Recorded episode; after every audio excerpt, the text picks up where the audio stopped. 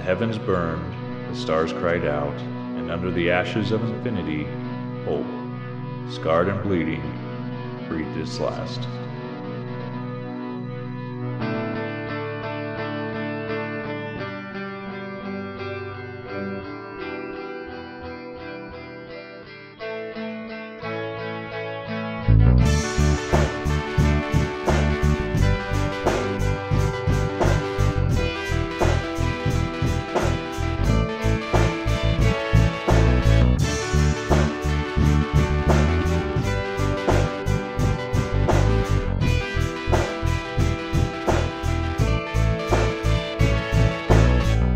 And once again, we welcome you to Drive Back the Night, an Andromeda series podcast. I am Ryan Mazzacco. I'm Ethan Maestri. You know, Ethan, this is the part where normally we uh, do we come up with some sort of little skit or or something with kind of We normally would. yeah, a little joke that that has something to do with something that happened in the show that we're covering this week. Yeah. Um, you know, the thing is, this week we we already did it, Sure. or or maybe we didn't. Yeah. Um, but I guess it depends on which theory you subscribe to. there you go. Um, I guess maybe we could try to do something different, but chances are that's what we already did the first time. Yeah. So there's, I guess, really there's there's no way to change it. Yeah. Just let's just do what we're going to do. String theory and quantum mechanics, folks. Wrap your brain around it. I, I can't do it. Okay. So let's just get on with it. All right then. Okay. So, Angel Dark, Demon Bright. This was the sixth episode aired of Andromeda. It is production number 107. Hey, we're starting to get linear, uh, sequential. A little bit. Yeah, this Yeah. is great. There's there's one we've missed, but you know what? We'll get to that at some point in the future, I'm sure. Okay. So, Ethan, why don't you tell us something uh, something that you may have dug up about this episode? I dug up a couple of things about this one. All of right. course, this is an episode, uh, Angel Dark, Demon Bright, as you mentioned before, written by Robert Hewitt Wolfe. Uh, and then it was also directed by Alan Eastman. Um, we had a, an interesting guest star on this one. Uh, Joe Bates is the actress's name. She plays Captain uh, Boratip Yesgar. Uh, in the episode here, uh, she was a very busy TV and movie actress throughout the early 80, or late '80s, early '90s. Um, she did an episode of MacGyver. Um, she also did an episode of one of my favorite crime slash police shows uh, from the early '90s called The Commish. Did you lo- did you watch The Commish? I did. I that was a Commish. great show. Yeah. Oh, what was the dude's name? The bald guy. Now. Oh man, I'm blanking on his name. no, but every time I see him in anything else, I go, the, the Commish. Exactly. Yeah. No, I did not know that about you. I have a little more respect. Oh, well, great. Whatever. Anybody that has that knows the Commish Mm-hmm. TV show, and, and where is that on Netflix? Come on, come on, Netflix. You got to Yeah. you got to start showing us that. Yeah. Anyway, she she did a, a part on the Commish, and in, even did X Files. And I thought it was interesting the X Files uh, episode that she was in. She played a crew member on a French salvage vessel that was named the Piper Maru. Whoa. Well, I thought that was an interesting little tie-in with with Andromeda here with the Eureka Maru Mm-hmm. with that Japanese boat uh, moniker there. Uh, so yeah, so she was she was busy throughout the, the late '80s, early '90s, and on into the 2000s. Uh, obviously, doing Andromeda here, uh, playing uh, Bor- Boratep Yeshgar uh, in this particular episode. So Joe Bates was the actress's name. And then two, I thought it was interesting. At one point, Dylan uh, utters the phrase, "I am become death, destroyer of worlds," which is a very heavy statement. Yeah. Originally, that was taken from a Hindu spiritual text, but in uh, modern history, it's actually attributed uh, more toward uh, Robert Oppenheimer. Uh, he said it. Uh, he was he was a, a theoretical physicist and one of the developers of the atomic bomb. And if you go on YouTube, if you have the uh, access to the internets, uh, on YouTube there you can look up that phrase and Robert Oppenheimer, and you can see him utter that phrase in, in an interview that he was. I think it's the the late 40s or early 50s. I think is when that was filmed. Uh, very poignant, uh, a very heavy statement, and it. I thought it was interesting because not just where the statement comes from, but Kevin Sorbo, when he delivers the line, you can feel the weight behind it. And I think it was actually one of Kevin Sorbo's better moments in this first season, as, as far as acting goes, in in how he delivers that line because it's kind of similar to the way he has that haunted look in his eye that, that Robert Ho- Oppenheimer has in that uh, in that video. Uh, so anyway, that was uh, just a couple of the points that I thought were very interesting from uh, from this episode.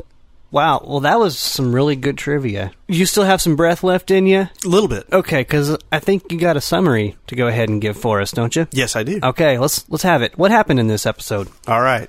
Angel Dark, Demon Bright. We begin the episode on the command deck, and Tyr and Beka are attempting to teach Trance how to pilot a ship in Slipstream. Trance is apprehensive about the endeavor, but Tyr insists that she learn, because, as he puts it, one day their lives may depend on it. Beka explains that computers, even an AI like Andromeda, are incapable of navigating Slipstream.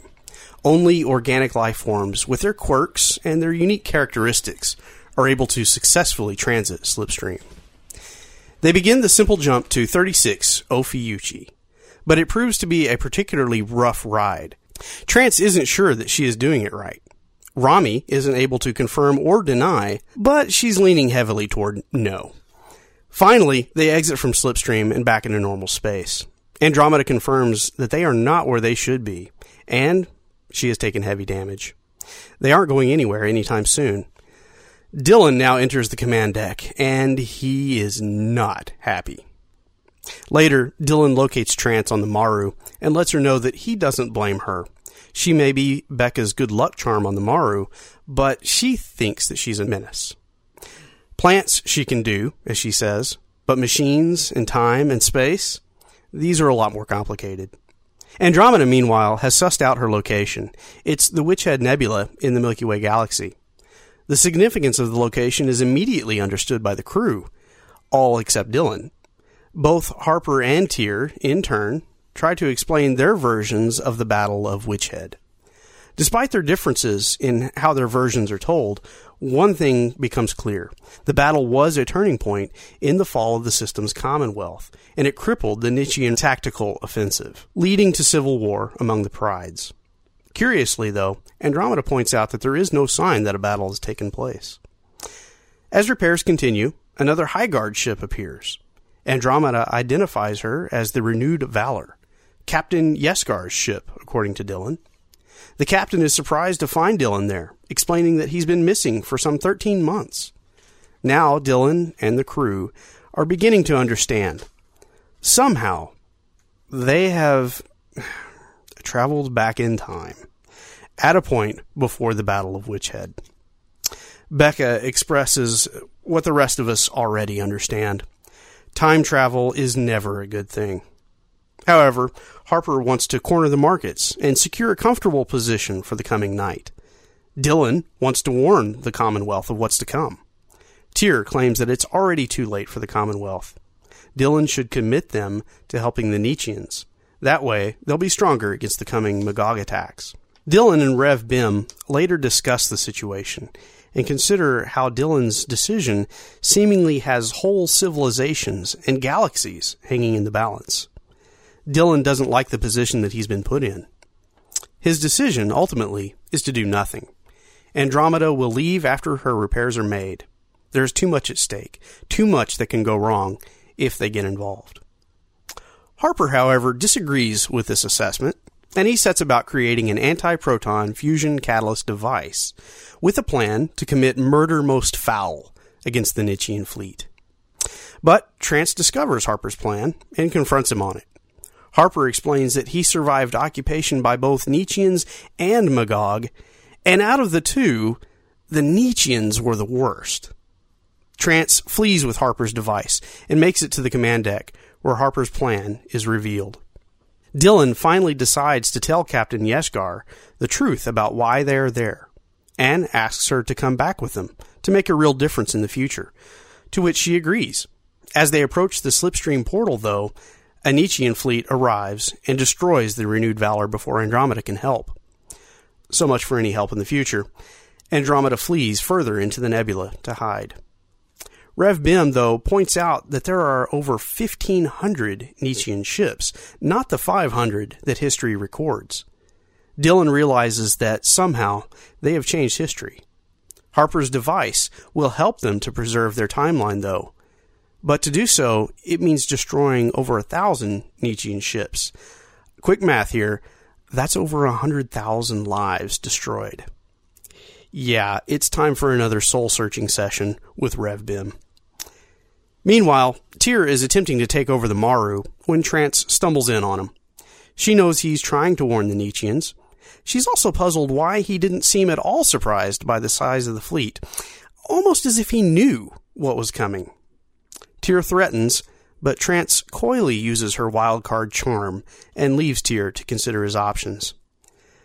Dylan has decided to use Harper's weapon, and as the battle ensues, Tyr comes to the command deck and begins to relate a legend that the Nietzscheans have told about the Battle of Witchhead. They had overwhelming odds against the Commonwealth. Victory seemed assured. But in the final hour, an angel of death appeared and unleashed the fires of hell, leaving the ambushing fleet crippled. Dylan fires the weapon, and two thirds of the fleet is evaporated. Dylan orders the Andromeda into Slipstream and home, leaving the incoming Commonwealth forces to history. Later in their own time, Tyr and Dylan talk on the observation deck, and they arrive at an uneasy understanding of what they've just been through. Trance, meanwhile, in the Maru, is pruning a tree, cutting a rather sizable branch off the stalk, and looking over her work, she rather cryptically proclaims, That's better. The end. You know, Ethan, if nothing else that I can take away from this episode, it reaffirms something that I have always believed in. If it doesn't work, hit it. Yeah. And, and I think I know the exact moment you're speaking of. Is it when Tyr is trying to take over the Maru? Yeah. Yeah. Yeah. Yeah. Yeah. Just hit it, kick it, you know, Complicated security equipment, a PC of some sort. Yeah. it'll Just, just, it'll, it'll fix itself. That's right. Just keep hitting it. Yeah. no. The TV when when the vertical hold is all out of whack, you know, just just give it a couple the- smacks. Yeah. Slap the go. side of that bad boy. There you go. There you go. It works, A- and it apparently it works three thousand years from now too. Yeah, no, that's a, that's a good observation. I had the same thought. I mean, he doesn't just hit the thing; he rears up, grabs a, a, a steam pipe or something overhead, and just full body lays into that thing. Um, And we know he's strong. yeah, yeah, that was an interesting scene. So time travel, huh? You know what? Daddy always said, "Don't mess with time travel."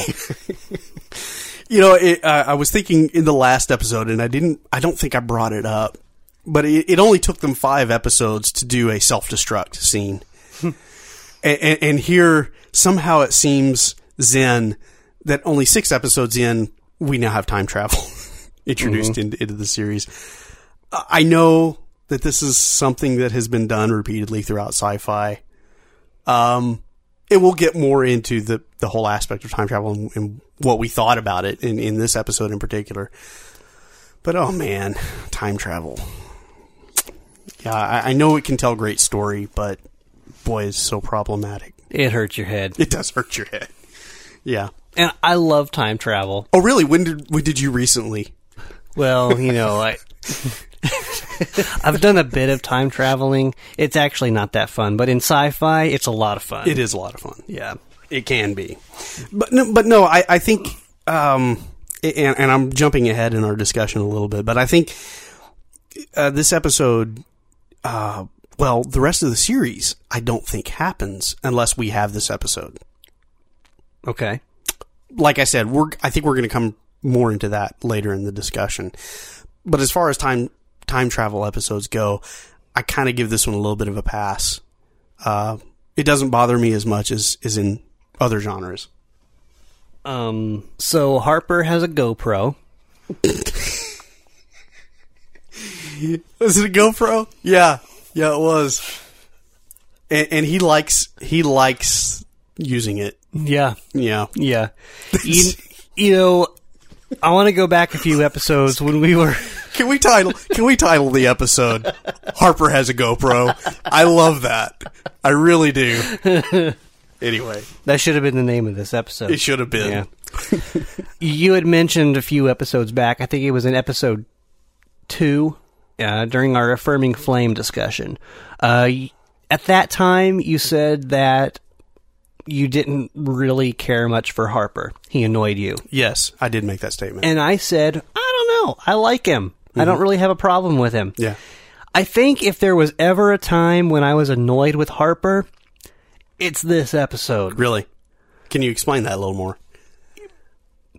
the whole talking into the camera, talking about when you make my statue, you know, and and oh, can I ask you a question? Okay. This is kind of a survey question, and it's going to see where this conversation's going. Do you take selfies? no, Okay. I do not take selfies either. So I think we share the reason why we don't like Okay. Harper in this particular. all right. I delete people that do too many selfies. Yeah. It's like one or two. Okay, okay, I'm going to give you a pass. Yeah. Yeah. So so selfies are out. People that take vines of themselves. That's that's an that's a step worse. That's worse than a selfie in my opinion, in my book anyway. So yeah, here we have Harper basically doing vine videos of himself for posterity, I suppose. Mm-hmm. Yeah, I, I didn't care much for that either. Yeah, this is one of those cases where I would. It was too much Harper. Yeah. Um, I, I had an interesting thought. The the last time I watched through this before we did this episode, um, I was watching last night. I reviewed it again, and I had missed it before, but then I caught it this this last watch when Captain Yeshkar is talking with Dylan, and Dylan finally reveals uh, he's you know he's out of time or he's been time traveling and now they're going to go back to the future. He invites her to come along. He's talking with her as if she's the only person on the ship. And her response is, "Yeah, I'll do that." um this is the same class of vessel that Andromeda is, right? And w- have we established what class of vessel this is yet? I don't think we've heard that, have we? I don't even know what class the vessel is. Hmm. Which is really weird for me not- because that's yeah. a thing in my sci-fi that I enjoy is knowing the class of ships that we're Right. that we're seeing or that we're riding around on. Yeah, we know it's not a Constitution class. It's not a Galaxy class. No. it's not a No. Firefly class. So this is kind of bugging me now. Okay, Uh, we'll come back to that. okay. But anyway, this is the same.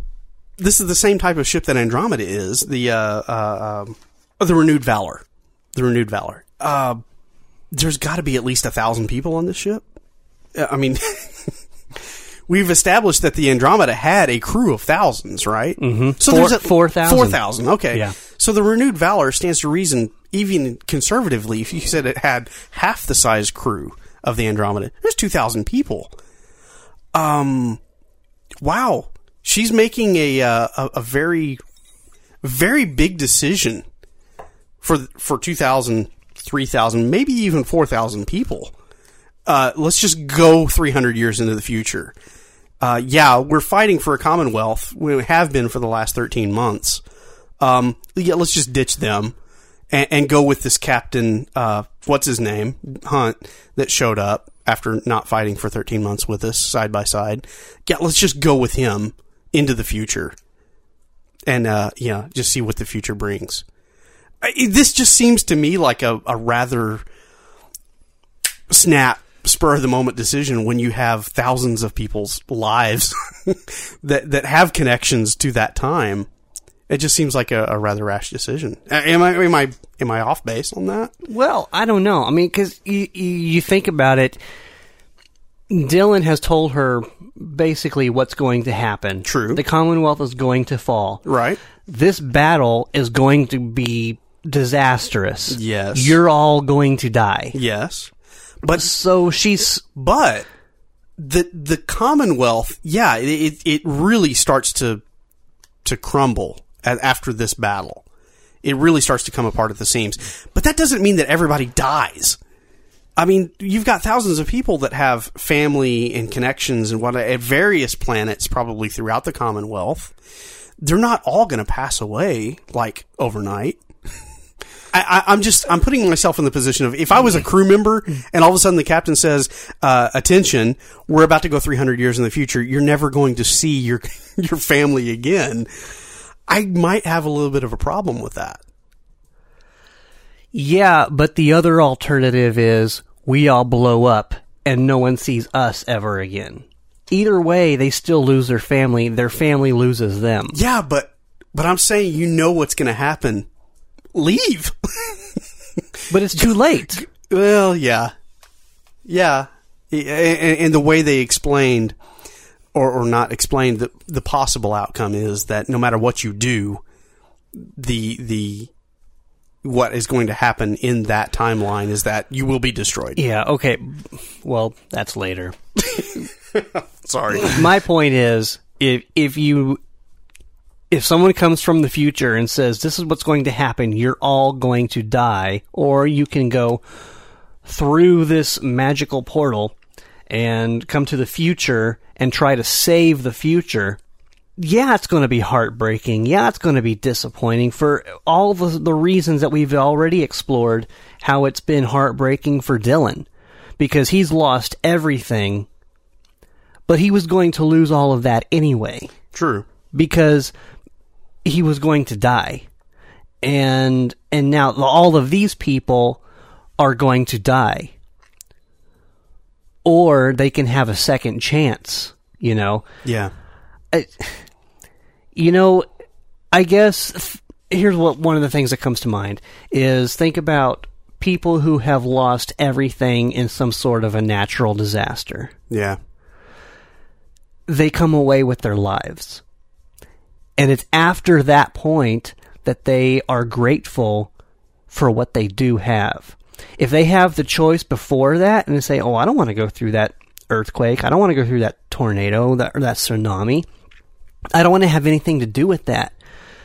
But if someone comes from the future and says, "It doesn't matter. This is what's going to happen," or you can just skip over all of it and come away with it, and all you have left is your life. Yeah. E- Okay, I guess there are going to be some people that are going to choose to to stay. You, you have uh, Truman from uh, Mount St. Helens.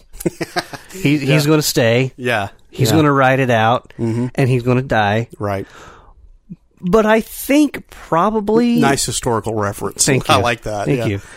The majority of people, don't you think, are going to say, "I'm going to get out of here with my life." Yeah. So you know those thousand people. Yes, there are going to be those that would agree to it and probably wouldn't take very long to, to arrive at that decision. I just don't think everybody would. And I understand you're on a high guard ship, it's not a democracy. But it seems like you're going to have some issues to deal with going forward if if they make it forward. and Obviously, they can they can deal with it 300 years later. True, true. All I really know about Captain Yeshgar is that if you have a dinner party at six o'clock, you don't tell her to show up until six thirty. because she is early to the party. Mm-hmm. she is obviously very prompt. We also find out in this episode that the Nietzschean homeworld is Fountainhead. Yes. So I just thought that was interesting. It's another thing we learn about the the Nietzscheans. Their homeworld is the is Fountainhead. So I guess anyone's going to have a, a homeworld. Humans have Earth. Um, why aren't the Nietzscheans' home world Earth? They found somewhere else to go. Something tells me Fountainhead is probably where they were engineered. What? Or or at least after they were created, that was a key base or point of, of where they were cultivated and, and grown and spread from. Mm-hmm. That's really the only thing I took from Fountainhead. Hey Ryan, we know when this show is taking place. We At least- do? yeah, we have established the Commonwealth year. All right. That the events of Dylan trying to reestablish the new systems Commonwealth is taking place. Okay. 1087.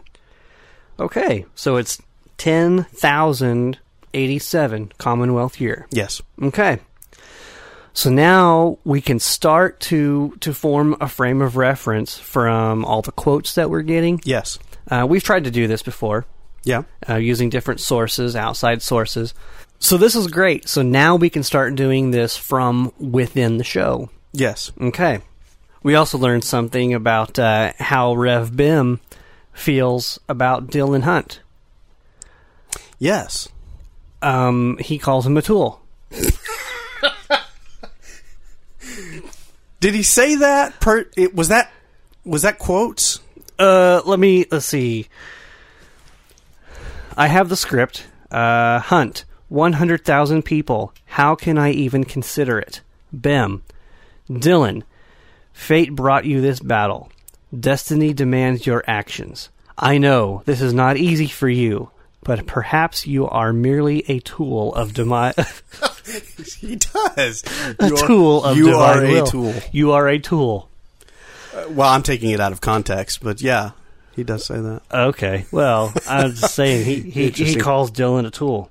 No, I, I did. I did think that was interesting the way Rev Bem, uh, because we have a couple of, of scenes here in which Rev Bem is, is kind of the, the spiritual sounding board uh, for uh, for Dylan to be able to sort through what he's having to deal with. Initially, he he doesn't want to deal with what fate or or what the circumstances have thrust upon him, and then now suddenly, i toward the end of the show, he he has to come to terms with murdering a hundred thousand people, and that's really not something any of us would or should ever have to face. Uh, Re- I think Rev Bem does a great job at explaining the the. Uh, well, I forget exactly how he phrases it at the end of the conversation. Oh, yeah, he says, uh, "These are my mathematics," and I thought that was a great line and that yeah it's it's a lot of people but we're in this situation where this is what the universe has thrust upon you this is what time and circumstances thrust upon you and you have to rise to the occasion and i thought it was interesting the way rev is up to this point has viewed life and how precious life is but now in this moment Rev's willing to accept. It seems like he, he's willing to accept. He's not the one making the decision, obviously, but he he doesn't seem like he has a problem with it. He's certainly not trying to talk Dylan out of eliminating two thirds of the Nietzschean fleet. Mm-hmm. I thought that was an interesting play in, in Rev's character and how he's there not just as a conscience. Mm-hmm. He, he's there as a sounding board for, for Dylan to kind of come to terms with some of these atrocities that he's going to have to do. And as I mentioned before at the beginning of the show, there's the, the phrase "I am become death." There is is Kevin Sorbo's moment to really reflect as an actor the gravity of the situation, and I thought it, it all played very well together. I thought. It did seem awfully strange coming from Rev Bem. Here you have someone who we've already talked about in past episodes who he he won't take part in combat. Um, he'll he'll spray his Magog juice at people's faces, but even then, that's not that's not any sort of a fatal blow. And then in this case, for him to say this is this is the will of whatever divine it is that he believes in mm-hmm. as a wayist, then he he's saying that Dylan is here for a reason. He is supposed to do this for a reason. It's something that Rev Bem himself could never take part in, but he's acknowledging that Dylan has to do it Yeah, pretty much. I mean, he he. I don't want to go so far as to say that Rev Bem gave him his blessing to kill a hundred thousand Nietzscheans, but he also didn't not. Right. And all of this is coming on the heels of uh, what was it, last week's episode uh, in Double Helix. Uh, we saw Dylan wrestling with his idea of prejudice against the Nietzscheans. Mm-hmm. And when he first begins talking with Rev Bem, he just wants to, oh, I just want to destroy them. Maybe that's not what he says exactly. I can't remember exactly what he says now, but he, he wants to harm them. Mm-hmm. He's he does not have good feelings toward them. I I guess that's my caveat with this whole thing is that now faced with the idea of murdering 100,000 Nietzscheans, now in that moment, he's having a crisis. You know? Whereas a week ago, uh, Captain Dylan Hunt had did not want to work with Nietzscheans and could have easily made the decision oh, two thirds of the fleet, 100,000 Nietzscheans destroyed. I got no problems with that. I got to do what I got to do. Well, maybe there's there's a difference with being confronted with the idea versus confronted with the reality. There you go. And, and and maybe that's where we see kind of the depth of, of Dylan Hunt as a character. I Okay. guess. And let's let's go away from just Dylan. There's more people involved here in this mass murder. Very true. look at look at Harper. Yeah. He was so gung ho. Yes. He was so excited. He was he was telling people in the future how he wanted his statue made mm-hmm. for accomplishing this amazing feat of of destroying a hundred thousand Nietzscheans. He was so proud of himself. And then when it's done, In that moment, there's no dialogue, no. but the actor uh, Gordon Robert Woolvett just does a great job of just displaying that from elation to That I, ju- I just murdered a Yeah. hundred thousand. That moment of I got what I wanted. Uh, this isn't as cool as I thought it was yeah, going to be. maybe it wasn't really what I wanted. Yeah. And yeah, no, that's that was a very great scene. Uh, both those actors, both Sorbo and Woolvett, they both had very poignant moments in that episode that I I appreciated. Yeah, that's something we haven't talked about much. Is the actors? Yeah. we we always refer to them as their character names. Yeah.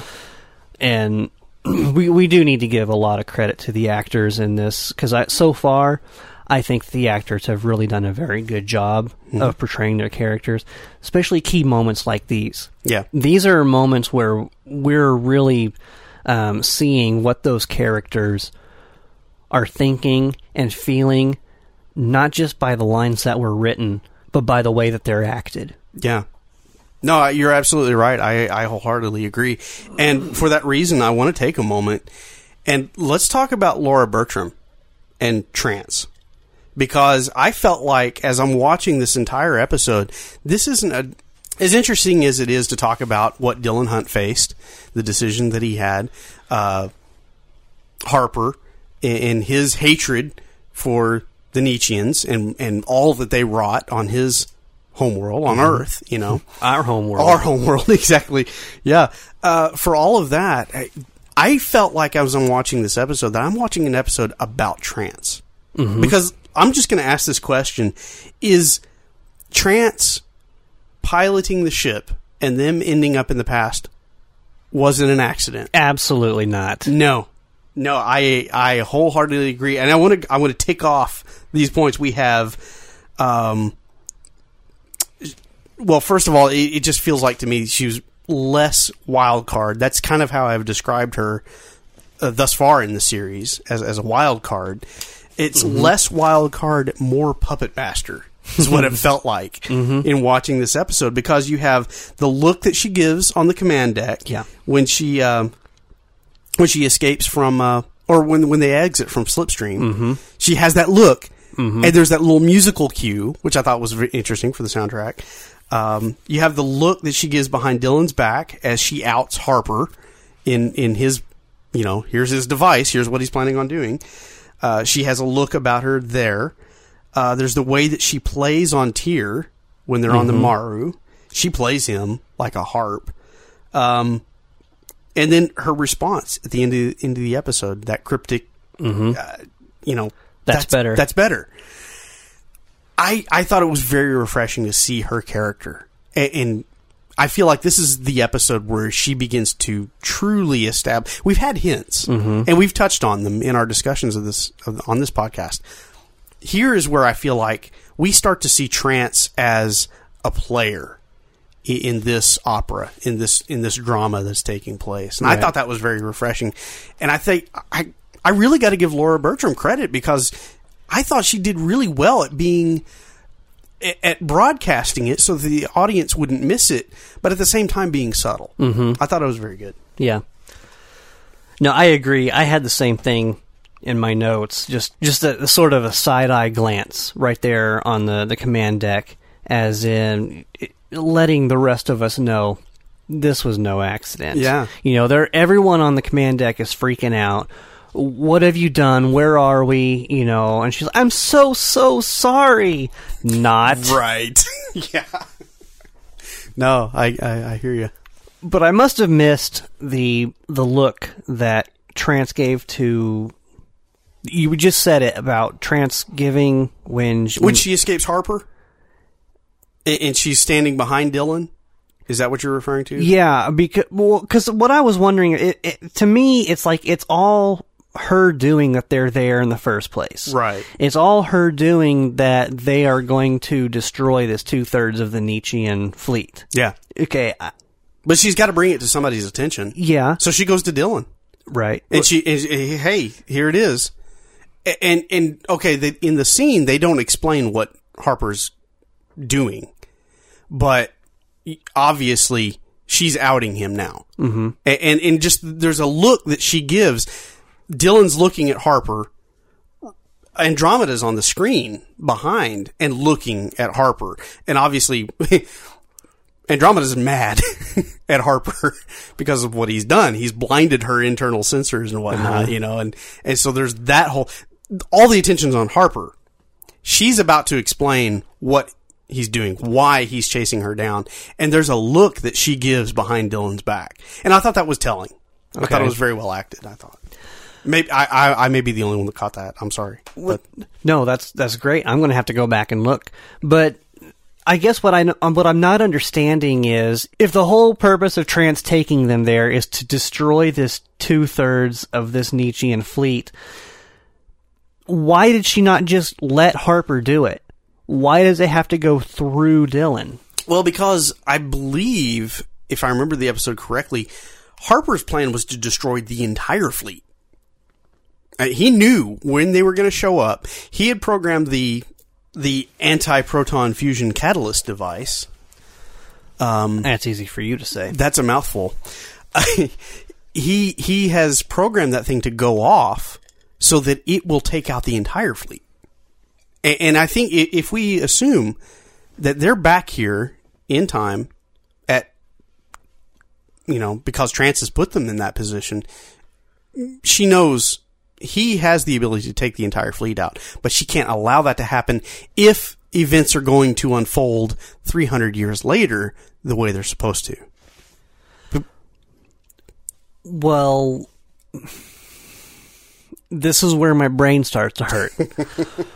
Why not just let him take out the entire Nietzschean fleet, and then the Commonwealth wins the war? That'd be too easy.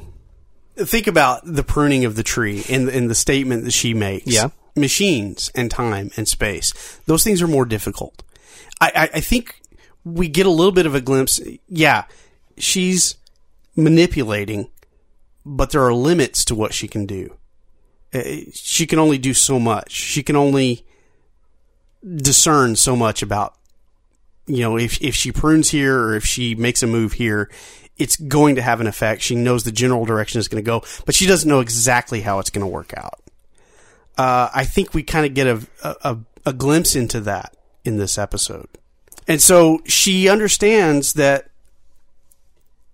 And I'm I'm really stretching here. I'm I'm projecting a lot onto the character and and what I think I know about the character based on conversations with the, the developer and and other things that that I've read.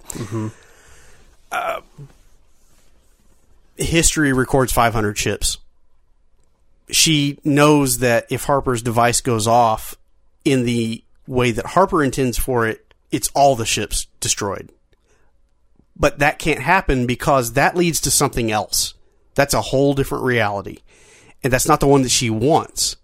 What she wants is Harper, or uh, I'm sorry, not Harper, Dylan to make the decision, bring it down to the 500 that history records, and that gets her closer to what eventuality she wants in 10,087.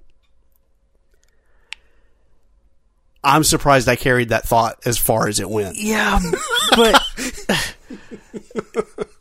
and good on you. But history, according to what? To to what history? Yeah, I know. Could be, Because- because at this point you're in the past. You can make history be whatever you want it to be. and and and Tyr he brings up the point okay that there's a, supposed to be this legend that there were so many more Nietzschean ships and this angel of death Yes. appears okay takes out two-thirds of the Nietzschean fleet I don't know if he I remember if he used numbers what did he say No, no, he didn't. okay but basically basically took. Decimated 'em. yeah. Yeah. okay so it's already happened Yeah. why do they have to go back and do it again Uh, okay, we're starting to devolve into that time paradox, that whole thing. Uh, I, I believe we had this discussion on an issue of Age of Geek, perhaps, when we were talking about Inter- Interstellar. Or maybe we will. Great. or we already did, and we'll do it again. I'm completely having a Matrix moment. no, uh, it, it's this is where the issue of time travel becomes a problem. yeah. in, in storytelling. Because if you try and reason on it, it becomes easy for you to say, well, you're in the past. You know what's going to happen. Just do it differently so that you get a different result. It doesn't hold up. You can't tell stories that way. And so you have. Can we come down to what we thought about the episode? I mean, uh, because because we're we're starting to, to dance dangerously close into my opinion of the episode itself. Oh, we are? Yeah. Okay. Well, for me anyway. So I, I'm going to go there. I'm going to go there. Uh, I like this episode, even though I don't like time travel in in a lot of sci-fi stories. It does work. Back to the Future is a great series, and I love even the uh, the next two uh, episodes or uh, movies that came after. But in like Star Trek, uh, in, in in other series, I, I I have problems with time travel episodes. Hold on. So you don't have problems with Back to the Future? Oh, there's all kinds of things you can pick apart. Okay. All right. That's all I wanted to Yeah, know. no, no, no. Okay. Believe me. Yeah, there, there, there's, there's things you can take. Yeah, it has its flaws, hmm. but Back to the Future is a great '80s movie. Come on, Yo, no, I agree Okay. with that. I love Back to the Future. we were about to have issues. there are huge flaws. Well, yes, because when you tell time travel stories, it becomes very easy to pick those flaws out if you think about them too much. Um, uh, we talked about, and I alluded to it before on an, on an issue of Age of Geek. We talked about Interstellar. Mm-hmm. I love that movie, uh, but if you start to think about it too much, it begins to unravel. right. And if you think about this episode, Angel, Dark, Demon, Bright, if you start applying chicken and the egg and, and thinking reasonably, it begins to fall apart. Right. So if, if you don't do that and you just accept that in the, in 1087, in which the story of Andromeda is actually being told, uh, if you accept that they have to go back 300 years and do this, destroy two thirds of the Nietzschean fleet, and then return to their time because Trance makes it so. Picard reference. Um, then I, if you just if you just take it at face value like that, it's a great episode. I actually loved it. I loved watching it. As long as I don't think too hard about the fact that they're traveling in time, which I hate. I, I, I- feel like I'm I feel like I'm being completely hypocritical. But you know, I, I did like this episode. All right. Well, now we know what you think about the show so far, Ethan. Um, let's reel it back in just a little bit, and uh, let's go back to our quote. Okay. Yeah, we, we Yeah, usually, let- let's we- do that. We usually do this at We this usually point. do that. So okay, I, I apologize to you, the listener, for completely. No, I don't apologize to the listener because they probably understand where I'm coming from. I apologize to you, Ryan, for breaking the show. it's all right. I, you know, I'm the one that's got to edit it. Yeah. So that's cool. Um, the the quote Yes. in this episode. the quote. The heavens burned, the stars cried out, and under the ashes of infinity, hope, scarred and bleeding, breathed its last.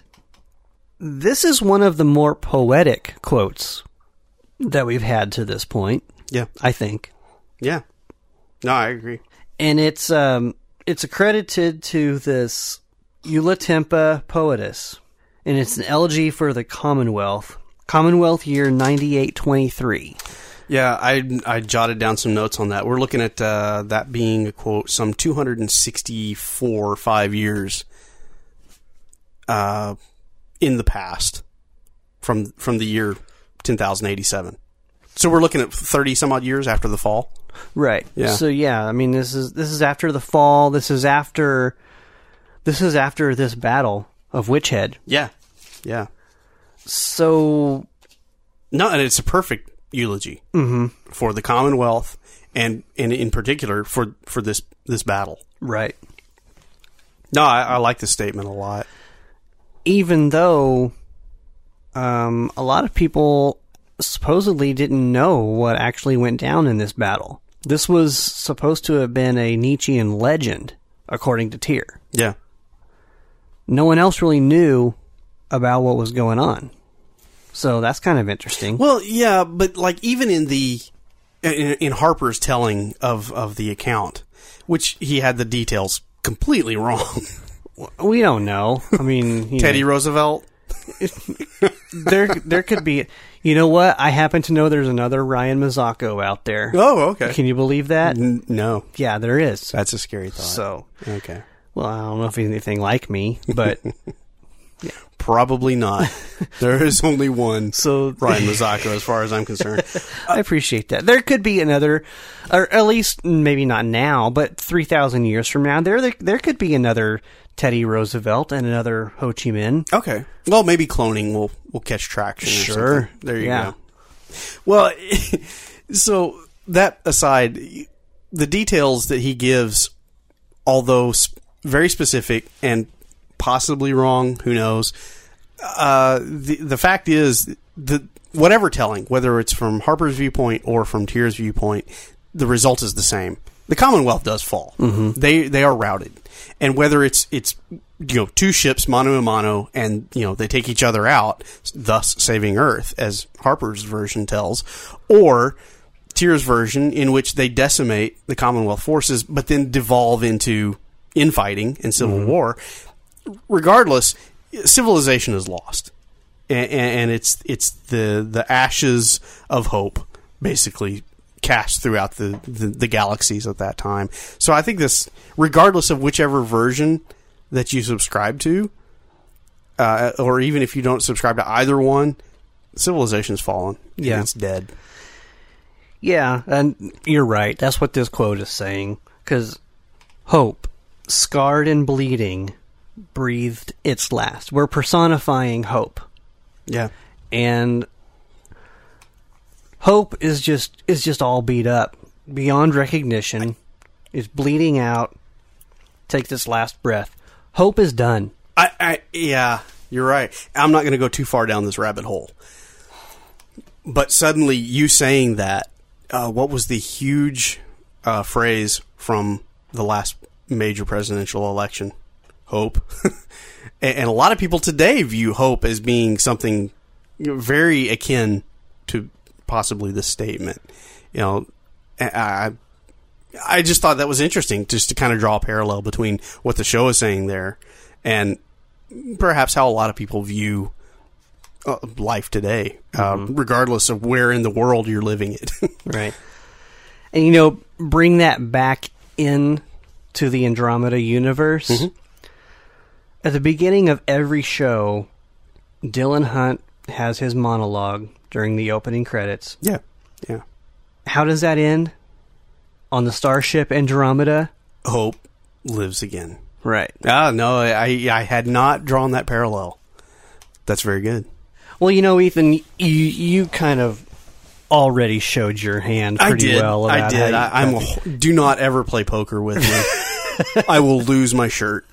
That's just bottom line. That's what it comes Yeah. down to. We we need to get a good game together sometime soon because Oh, yeah, perhaps. No, um, yeah, I, I, I've explained my feelings about the show. Ryan, why don't you tell us though? What what did you think about it? you know what I liked it.